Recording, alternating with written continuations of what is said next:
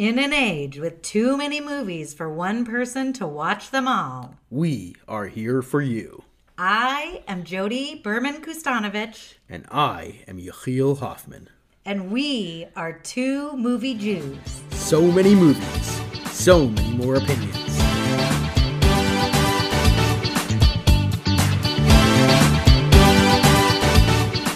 We're still standing, and I'm so excited to talk movies with you. It's been a little bit of a break for the Jewish holidays, and you, as a Jewish synagogue professional, yeah. uh, deserve all the kudos in the world for doing everything you can to give people a space to find meaning and connection. Me, on the other hand, as just a lay Jew during this period, because my professional work as a Jew doesn't uh, belong in the synagogue. I'm uh, I'm kind of Jewed out a little bit, and I, I can't wait to go back to the movie theater. As you say, you say as a rabbi. I do have time to sneak in a few streaming movies here or there, and sometimes you know when you have to stream a movie, you're just like, "Ooh, what is Hulu telling me to watch?" Yeah. And Hulu told me to watch this new movie called Rosaline, and yeah. I was like, "What is this movie?" It turns out it's a movie starring Kaitlyn Dever, who we both love and have seen in many things, whether it's the TV show Justified or the movie uh, Booksmart. But this is a movie about uh, basically, can we tell the Romeo and Juliet story through the perspective of a side character? It just got me thinking. Last year, you know, both of us kind of like finally caught up to the tragedy of Macbeth, like after we had done our best ofs, right? Just didn't watch it in time or something, so we never really got to include that. I, I think we're due to think about one of the greatest storytellers of all time, who is from a time long ago, and to ask the question, why make Shakespeare movies? Like, why is this guy who made movies 400 years ago that most of us only read if we have to in high school? why are there so many Shakespeare movies? I don't have the count on me. Maybe I can Google it right now while we're podcasting. Um, yeah. How many Shakespeare movies are there? Well, easily uh, when I was looking through, I found easily 150. And I would say that there's probably even more. And, you know, there's uh, not only that, there's two kinds of Shakespeare movies, right? There's the straight up Shakespeare movie, and then there's the modernized, you know, anything from Romeo and Juliet to 10 Things I Hate About You. Like they're, right, they're riffing off of a Shakespeare play and characters. Exactly, exactly. And so, you know, or like the stylized versions, like the Baz Luhrmann Romeo and Juliet. Exactly. And then there's, you know, Kenneth Branagh, who produces the straight ahead you know, much ado about nothing. He produces uh, All's Well That Ends Well. And he, as you, I think he produced As You Like It, like very much the straight ahead reproduction of a typical Shakespeare with uh, costume design and meant to be dated in Shakespearean times. So it's really, it's really interesting. And then you know, there's quite a few of the like, hey, did you catch this? This is a like Shakespeare in Love. Uh, it's a regular story. It's about Shakespeare, but oh, wait, wait. It turns out that it's actually a, you know, it's, it's actually an inspiration for an actual Shakespeare play. So it's, it's fascinating to me the different movie takes on Shakespeare films. And then, you know, you get some truly inspired performances.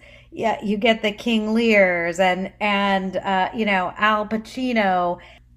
Hopkins. Yeah, Anthony Hopkins. Right. You get great McKellen, Richard III. Right, exactly. So it's really it's very you know, I once had an English teacher say all possible storylines have been written by Shakespeare. So, but it's possible that Shakespeare also took all possible storylines from other very much too. so, from, especially from Marlowe, right? So it's it's it's an interesting idea that um, there's there's fertile ground for really outstanding performances, uh, whether done straight ahead or whether done in a non-traditional way, like Tragedy of Macbeth. So, listen, I I just named like even Tragedy Macbeth. Like I would say, if we're going to talk about Shakespeare and cinema, there's there's things like Tragedy Macbeth, which are cinematically stylized and choices are made in terms of what's what's shown on screen. But even on on, on stage, they do that. They edit it stuff, but it's still it's it's Shakespeare's language. It's Shakespeare's story. Then there's like, okay, we're going to modernize this. We're going to tell this story in a completely different way, not using. So Kurosawa was doing that when he adapted, you know, Shakespeare's Macbeth. Um, Ten Things I Hate About You is like we're going to modernize this, but we're still going to get the the central character of the story. And then there's this fascination with Shakespeare himself, which mm-hmm. you know you mentioned Shakespeare in Love is like one of the most famous ones, but there's other ones as well. I'd love to think about those three things and like ask the question like why do we need Shakespeare like either straight up either modernized or movies about Shakespeare itself and then the last one I I really think like listen we've been making who you said like there's probably like 500 Shakespeare movies and TV shows especially yeah. if you go into like British television where they yeah. make like one of the day I wasn't alive for the Laurence Olivier you know like era or yeah. even the Zeffirelli era so I would love if we can keep our conversation to like our era. Like, what was the stuff made in the '80s and and till you know mo- today? What did that do to our sense of pop culture? Why was it important for us to be able to see Shakespeare on film when we're not necessarily seeing Shakespeare on stage as regularly? Yeah. Um, and how did it change it for us? How did it make it accessible or or familiarize it with us to the certain movies we play? And obviously, you can't talk about anything in the last 40 years without talking about Kenneth Branagh. Like he is the reason there's Shakespeare on cinema in a lot of ways. And I think we have to give specific attention to some of the movies he made. Let's start off with the fun one, I think, which is modernized Shakespeare. And like, what has that done over the last 40 years? And what are some of the movies that stand out for you that have, taken Shakespeare and tried to make it more contemporary, um, either in setting or or even like changing the language of the story? And Rosalind is a recent example. Yeah, and actually, I will say I thought Rosalind was a, and it's on uh, Hulu, I think. I thought it was delightful. I really enjoyed the film. Uh, you know, it, it starts off with Rosalind and she's dating Romeo in secret, and all the things unfold. I think she she's a cousin. She's a Capulet cousin, I believe. I thought everyone in it was wonderful. I almost they were doing it in such a modern and fun way that you know even down to Romeo begins to speak in Shakespearean language and Rosalind's like why are you talking like that why are you talking so weird you know and you get the feeling right off the bat at like how sweet this is going to be how adorable this is going to be. And i i really enjoyed it. Did you get a chance to watch it? Yeah i did too. And i found it to be enjoyable. I didn't find it to be like the best movie i'd ever seen but i thought the idea of it was really interesting especially how it really shows you that like if you if you shift the perspective through a different character like in this place it's like 180 degrees. It's rosalind we barely see her. It kind of shows you stuff about some of the other characters, particularly Romeo. Wow, this guy's actually a player. Like he's actually been doing this like cross town. You know that he's in love with play stars, but showing it through her lens and the way he quickly shifts his allegiances and and the fact that he uses the same poems yeah. to woo his women. I was like, oh, this is delightful. Like the way that they just played with those things and the nurse. I wanted more Minnie Driver. I will say I thought she was one of the best things, and we never we didn't see nearly enough of her. Beyond. Um, beyond terrific. I mean, she's always good, but this was a great role for her. I love that they kept referring to her as nurse, and she's like, "Yes, I am a registered like." Somebody is there a doctor in the house? Yes, I am a professional. I went to nursing school. My name is Linda or whatever it was. You know, Janet, like oh, Janet. That's right. She was so good. Uh, so I thought I kept thinking like this would be an interesting approach. We've seen five hundred thousand Romeo and Juliet's done what if we did take other characters and we was able to see Shakespeare and his stories through a lens that otherwise we, we haven't seen before. I know Rosalind was based on a book before it was a screenplay, so it's not like just like a new idea. Somebody's been already thinking about this. I know there's another one. I don't know if you saw it, the Ophelia, which takes yes. the story from Ophelia. I didn't see it. Did you see that I one? did see it. I did see it, and um, it was it was also very well done. Obviously, not a comedy, um, but I a very interesting take through the lens of Ophelia. You really begin to understand her madness. It was it was really cleverly pretty brilliantly done, I have to say. And where did I watch it? I think it was on. Well, obviously, we'll we'll put all the streaming services in the as we always do in our show notes. The performances were really good, and it was a really interesting way to play out Macbeth. You know, it was watching her come into her own person in a different way, and interestingly, both. Well, Ophelia uh, is uh, Hamlet.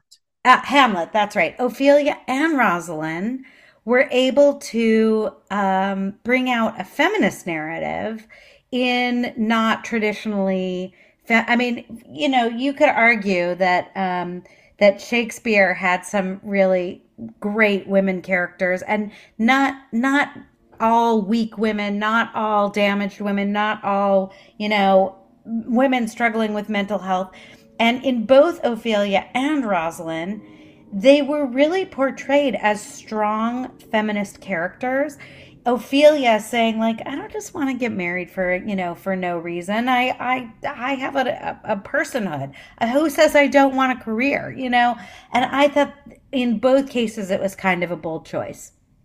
Yeah, it's very interesting. I, I think the movie that like for me started off this whole like approach was Ten Things I Hate About You, which is by Gil Junger, and I think you watch on Hulu now if you haven't seen it. It's it's a great it's a great teen comedy in its own right, but yeah. it is based on this great Shakespeare play called Taming of the Shrew. They just do such a wonderful job. It also has one of my favorite actors, uh, Joseph Gordon-Levitt, in a wonderful and delightful part, but also a young Heath Ledger. Yeah, I believe his first American role. But it was it was a movie that really started saying like, hey, if Shakespeare was writing a comedy about a bunch of teens, which is essentially what Taming of the Shrew was, this is how it would play out and it it really works. Yeah. Um, you see how all the dynamics that Shakespeare is playing with amongst different characters, like still are playing out in 20th century, late 20th century, you know, dr- drama and teen world. And I, I, just think that is phenomenal. And it's obviously not a new idea. Kurosawa is a great Japanese filmmaker. I love to adapt uh, Shakespeare movies and put them into the Jap- Japanese samurai uh, yeah. genres. Um, so it's not a new idea to take like a genre like like a teen comedy, which was very popular in the late '90s, and you know take Shakespeare and, and you know adapted into it. Um, but it was just great to see. I think the other type we talked about is like a more straight uh, adaptation where you still use Shakespeare's language, but you put it into contemporary setting. The two movies that stand out for me doing that was uh, Romeo and Juliet, which came out I believe '96, and Hamlet, uh, mm-hmm. which came out in 2000 with Ethan Hawke. Uh, you know, Leonardo DiCaprio, Ethan Hawke, two like hotties from the yeah. 90s, you know, but that there was it was really great Shakespeare, even though now Romeo and Juliet is much more highly stylized. I don't know if you got a chance to catch that lately or if you're not recently. I mean, I'll, i I agree with you. The one that really stands out for me is Romeo and Juliet, which I did watch recently, and, you know, it was the first time that I think it came out before, I want to say before Moulin Rouge. Yeah, like five years. Right. But it's so all it set was, up. You can see Moulin Rouge in that. Yeah, movie. absolutely. Like, and Elvis. This was my first kind of Baz Luhrmann on my radar uh, film, I think. I'll tell you the moment that really stood out for me because – I, I want to reference how many of us, what you said, like had quote unquote had to read Shakespeare in high school or college or wherever we were reading it. And the thing that is so true about Shakespeare is that it's not meant to be read, it's meant to be heard and seen. Yep. And what I remember to this day about Baz Luhrmann's Romeo and Juliet there's a scene where the Montagues and the Capulets they're arguing, and you know, it's and it's like I think they're at a gas station. Yeah, it's the beginning the movie, right? And there's a moment where one of the characters, and boy, it would be impressive if I remember if I remembered which, said, "I bite my thumb at you, sir." Right? And now I don't know, like when you just hear that, it it doesn't mean anything. Particularly if you read it, doesn't mean anything. And here were these rival gangs. And the guy says, I bite my thumb at you, sir. And he bites his thumb. And you're like, oh my God, he's giving him the bird, right? He's flipping him off. And in the even the way they did it in this modern context at a gas station with Shakespearean language, it brought it to for me brought it to life. And it was it was that moment in the film that just it exploded my mind because you have to see it. You gotta, you can't just hear the language, especially Shakespearean language. You can't just hear it. You got to see it. And I remember thinking, like, that's not something that I would necessarily understand as a phrase until you see like how offensive it is on screen. Yeah, and I think there's a lot of that. How he uses uh, visual metaphors or to be able to play with the language. Two scenes really stand out for me in that way. One is the masquerade scene mm-hmm. where Romeo and Juliet first meet, which is really actually does not have a huge amount of dialogue, and you can tell anybody staging this has to come up with a way to depict this big uh, scene and the the first interaction. But the way he does it cinematically, dressing her with an angel costume, he's and he's dressed as a knight. Like they're both embodying the things that we most stereotypically associate with their characters and that meeting they do around that uh, aquarium mm. and they see each other through that. It's the way you can't do that on stage even. That's a cinematic moment done with lighting. They actually had all these tricks they had to do because they couldn't shoot through the aquarium when it had water in it. Yeah. And uh, amazing. The other one that really stands out for me, which I never, I always was confused about in the play, but they do so well, is the scene where he's hiding and how they depict how the messenger can't reach him in time or mm. can't deliver the the message in time, but they do it like a delivery guy who can't find the right address. And it's just like, oh, not only because they're doing it in a contemporary way, because they're doing this visually through cinematic means, it actually now makes sense how this isn't just random Shakespeare stuff to make plotting work. This is actually like how this is all being manipulated, how chance is as much a part of this whole plot as anything else. And well, I think I'll tell you, I I I want to reference that aquarium scene as well, because I think it's in that moment when Claire Danes becomes a real actress, right? She had been, uh, she had obviously been on TV, and she was so good in that show, um, but I think that aquarium scene, like, it changed my view of Claire Danes, and the rest of the film became much more of a platform for her as a spectacular actress. 100% agree. Starting in that moment. And I, I don't know, I can't remember. I remember reading somewhere what was the first scene she had to shoot, and it was not an easy shoot for her, apparently. Hmm. But she really was phenomenal in this film because she is clearly younger than Leonardo DiCaprio, yeah. and she is able, from an actor's perspective, able to hold her own with him um, in such a dynamic way, emotionally and everything. It's just fantastic. Yeah, yeah. I'll tell I, you. I do want to mention uh, Hamlet, and if you haven't gotten a chance to see it, I hadn't. In, uh, I'd seen it in theaters in like 2000. I was a real big uh, Shakespeare fan at that point. I liked Ethan Hawke. I had not really heard of Michael Almereyda, who made this movie, and it basically takes place in the 2000, like in the 2000s, in a big metropolitan city, and it really could be the tech world of today. It's almost like prophetic in a lot of ways.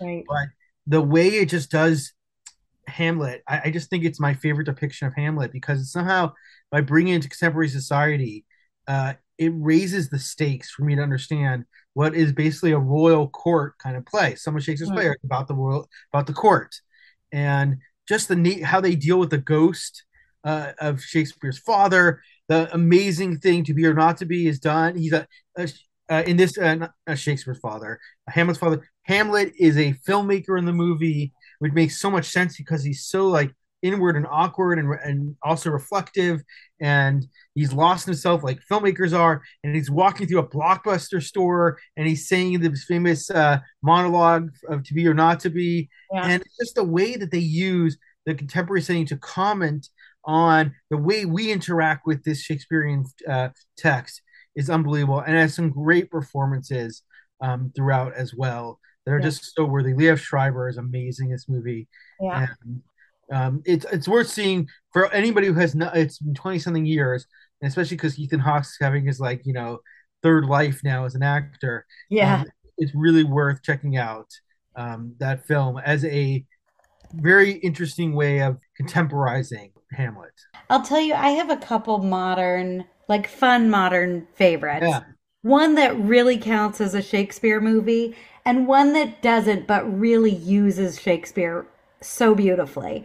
And the two are um, She's the Man. Twelfth Night happens to be my favorite Shakespearean play.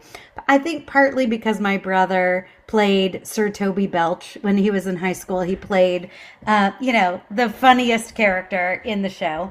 But also, you know, obviously Shakespeare in Love invokes Twelfth Night, but do you remember She's the Man with Amanda Bynes? No, I totally remember it. And also the reason why Twelfth Night stands is we mentioned before Shakespeare in Love, and that's the play they're putting on Shakespeare in Love. So I knew that play. Yeah. I went off and read it. And so she's the man. I was very interested to see like how they do that. That's a great example. Yeah. Definitely only happened because of 10 Things I Hate About You. It was like, oh, that was successful. What else can we do this with? Without a doubt. And then the other one, and this is truly, and I'll, I, one of our listeners, and he knows who he is, he saw this film with me. And the movie Renaissance Man with Danny DeVito. Uh, he plays a guy who comes to an army base and is kind of teaching uh, what they call the double D's, the dumb as dog shit people who aren't going to make it through basic training not because of their skills, but because they somehow aren't smart enough. And Mark Wahlberg is in this film, and Danny DeVito is in this film. Gregory Hines plays the army captain. I mean, it's just, it's such a great film. And they use, uh, he teaches Shakespeare to these young people who are, you know, who are thought to be not smart enough, and how they take Shakespeare in and in fact, one of them, Gregory Hines, who's the sergeant, I think, he's very skeptical of all this learning. And at one point, they're training and they're training, and it's the rain, and he wants to kind of embarrass one of the guys. And he pulls him aside. He's like, Tell me what you've been learning.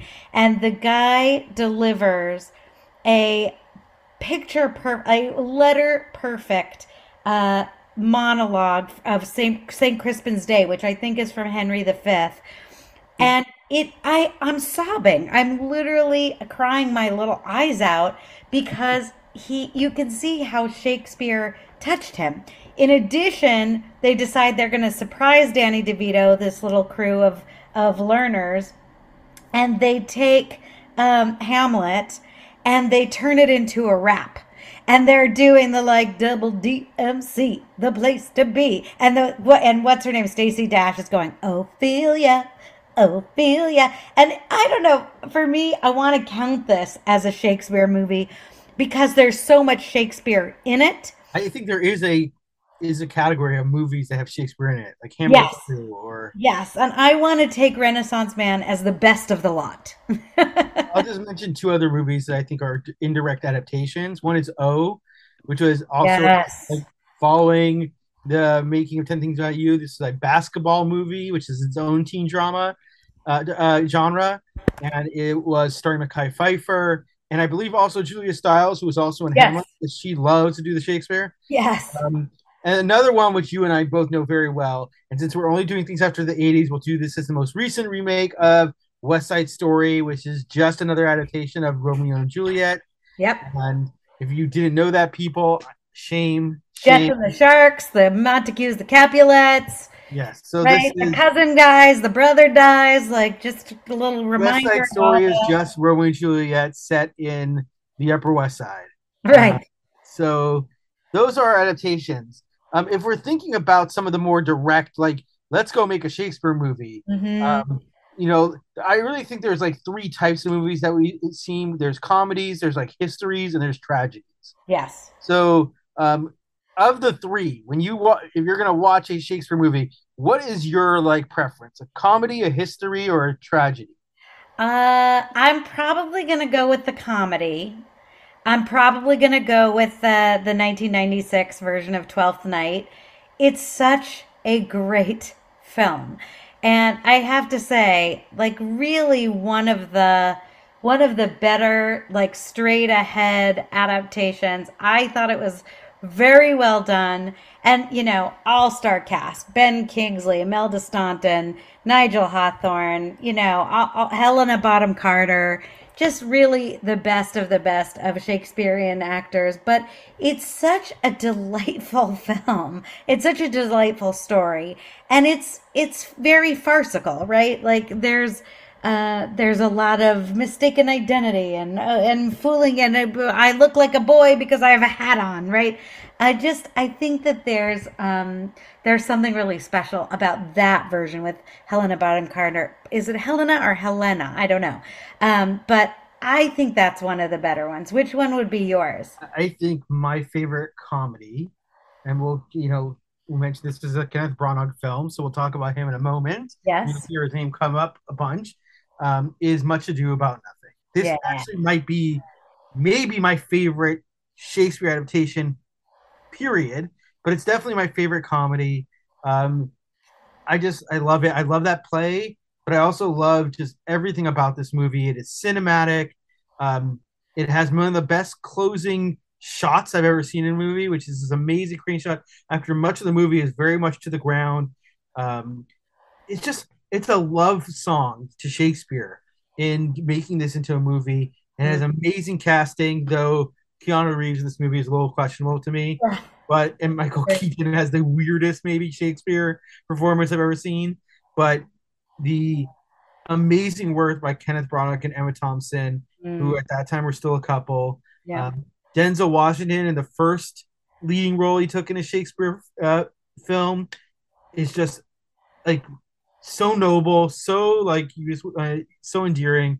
It just has a, a, way of of making you feel like you want to be with these characters and you're mm-hmm. living with them, and, mm-hmm. and it also plays with a lot of that like mistaken identity, and there's a playfulness, and and it's so serious. There's serious stuff at play. Yeah, there's, there's you know real threats, but as in Shakespeare's best comedy, it's like none of that matters compared to the frivolity of it. And mm. I, I, just love that love that version. Yeah. Um, any uh, and we'll maybe come up with another comedies when we talk about Branagh again. Um, yeah. What about like for are there any of the histories that uh, uh, over the last you know forty years that stand out for you? Yeah. Well, I I have to say, is it Al Pacino did Lear? Is that right? I'm trying to remember. I know for sure he did Merchant of Venice. Merchant of Venice. That's the one I'm thinking. And then he did so, another one based on I think Richard II called Looking for Richard, which is really a movie yes. about making a movie. It was kind of a documentary, right? It was yeah, it was a movie about making a movie. it of. was actually an excellent documentary. Um, so I, you know, I have to think about it because none of them really stand out to me. Do you have one that really stands out? I mean, I have a few. I will say maybe my most the most interesting Shakespeare to watch is Titus which is by Julie Taymor of uh, Disney's Lion King on Broadway fame. Yeah. Um, Titus is with uh, I think it's Jessica Lange. I think it's Anthony Hopkins. It has an amazing cast. It is so amazing to look at. Mm. It just you know you're not watching stage anymore, even though it is very stagey at times. Mm. It's not my favorite play. That's the only thing that holds me back from it. I don't love the Titus play, uh, especially when they start eating, you know, man meat pies. Ew. Um, that's a major plot point of Titus. Hell, I have not seen this film or read this play. And Richard III with Ian McKellen is fantastic. The way it's done is basically like Richard III is a fascist, you know, 1940s Hitler essentially, and it's yeah. shot in that era.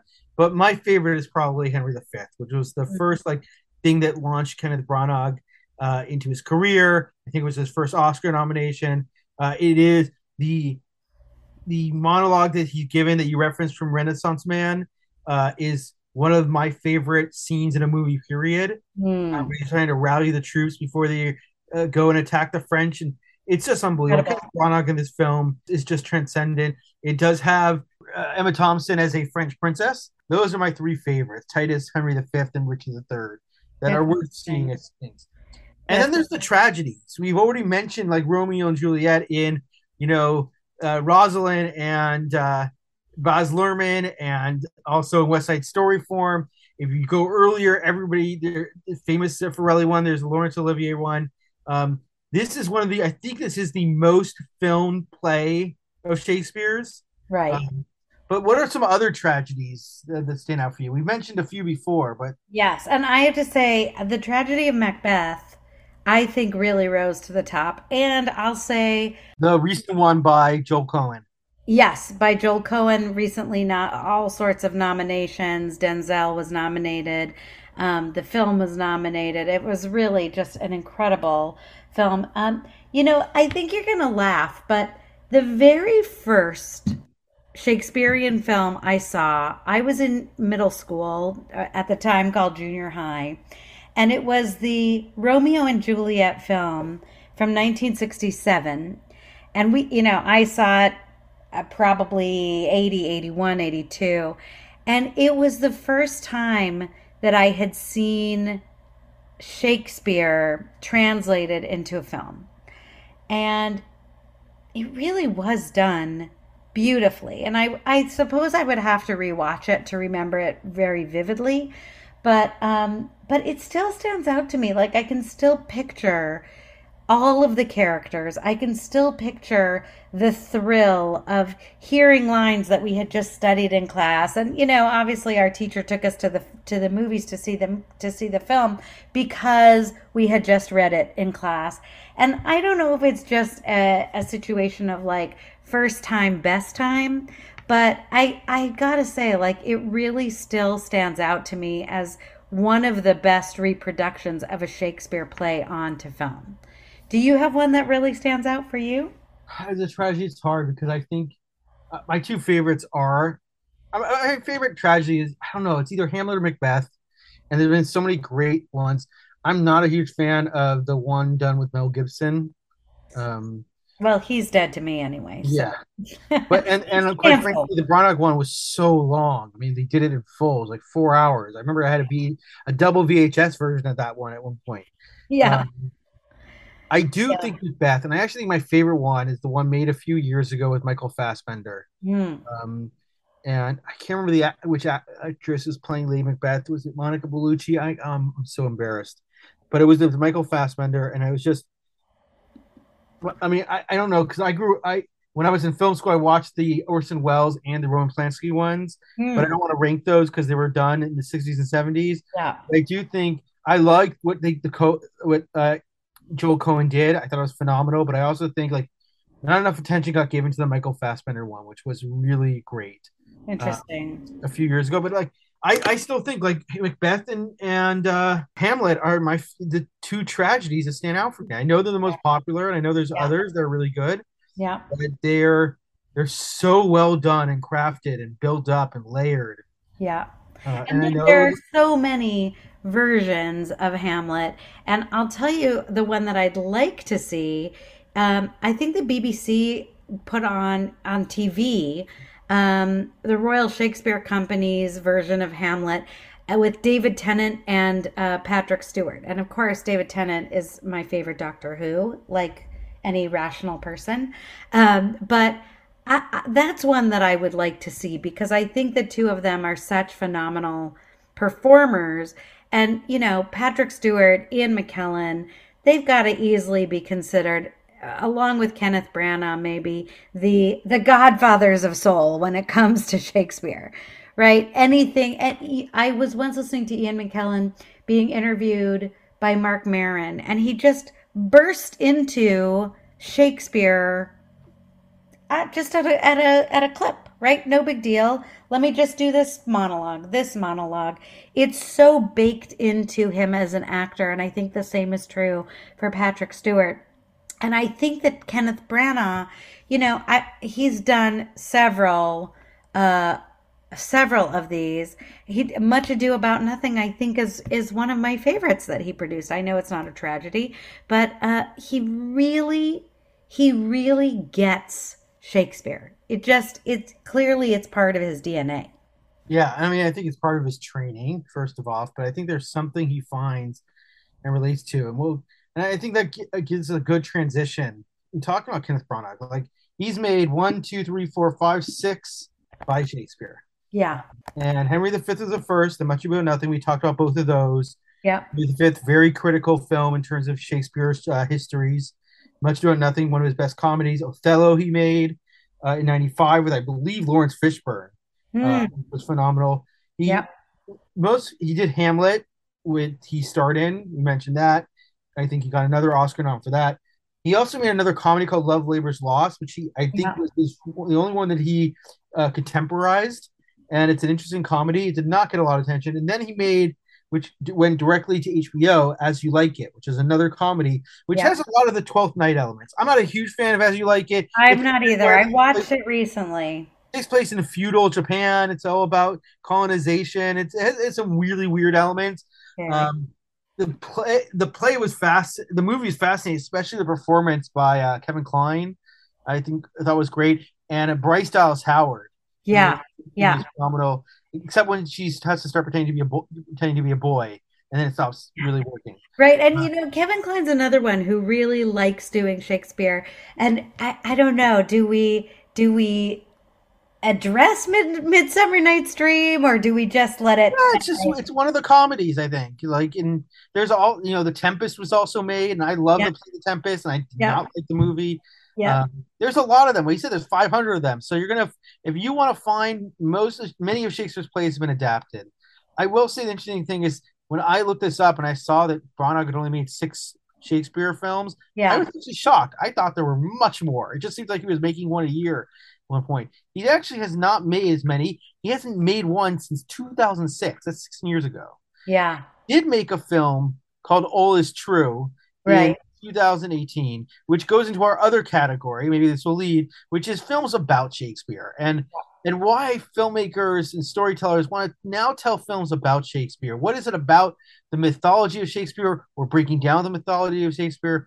All is true is fascinating because here's Kenneth Branagh coming in the later parts of his career. He's now made Thor movies. He's now made other things, and here Right. he is making a movie about Shakespeare in his last days, who's essentially coming to terms with the fact that he lost his son way too early in his life and wasn't there essentially because he was off becoming Shakespeare instead of being father. And now he's dying and he's coming to terms with this. Hmm. What does this mean for a filmmaker like Branagh to to tell this story? Other people have told the story of younger Shakespeare, like Shakespeare Love, John, John Madden, Yeah. or I don't know. There's other ones also that try to deal with, uh, you know, who really wrote this stuff, like uh, Anonymous was Right. another movie.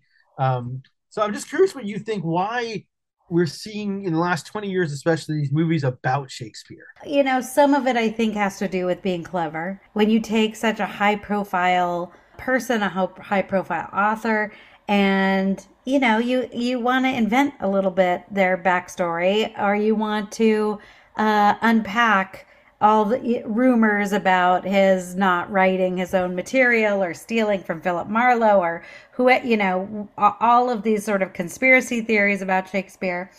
I think at the end of the day, I can't think of a more iconic writer. If you just Google right now the expressions that Shakespeare invented, right? Things that we use commonly. I think he is um he's an enigma to people. And I think that's almost I think that's almost like for someone who is so Right. Other than let's say the Bible, can you think of another writer whose writing is still so present? Their words, right. I mean, the idea so. Wild Goose Chase was invented by Shakespeare, Shakespeare, right? like even some of the Greek tragedies that we're all very familiar with, and everybody likes to throw around things like you know um, Homer or something. And these stories, Shakespeare is still 400 what 400 years later, Yeah. still so much a part of our lexicon. When we're telling stories, we reference a character of his as a metaphor. Like it's pretty unbelievable. I, I think that's tremendously why. I think all is true. Like if you watch this movie, I want you to tell me which character you think is being played by Kenneth Branagh because you might not realize at first. Okay. And it's not the first time he's done this, where he puts on makeup to the degree when you would never recognize him. Interesting. So I would recommend All Is True. I think it's really it's my favorite film about Shakespeare. I will be honest. yeah. I hope this is not too sacrilegious, but like I do not like Shakespeare in Love. I was one of the people who was most disappointed that Harvey Weinstein got that film to win an Oscar, and that should have an asterisk at this point because who Yeah. knows Yeah. what he did to earn that one. I think we will continue to see Shakespeare movies. I think both of the variety like Kenneth Branagh way makes, Yeah. and yeah. like Joel Coen just did with Macbeth. I yeah. think we'll consider to see adaptations like Rosalind, like we just got, and yeah. I think we'll see things that we never ever expected to see. And I hope directors continue to think of interesting ways to bring a cinematic language to the language of Shakespeare, and that merging has given us so much rewards. Uh, it's pretty awesome. For I think your example of Ethan Hawke's Hamlet, it was such an incredible way to modernize the story storyline, the storytelling, um, and his intensity that you get from Hamlet, but in the very Ethan Hawke way, and you know, very um, slicked back hair, and and the way that people are wearing Shakespeare characters on their bodies.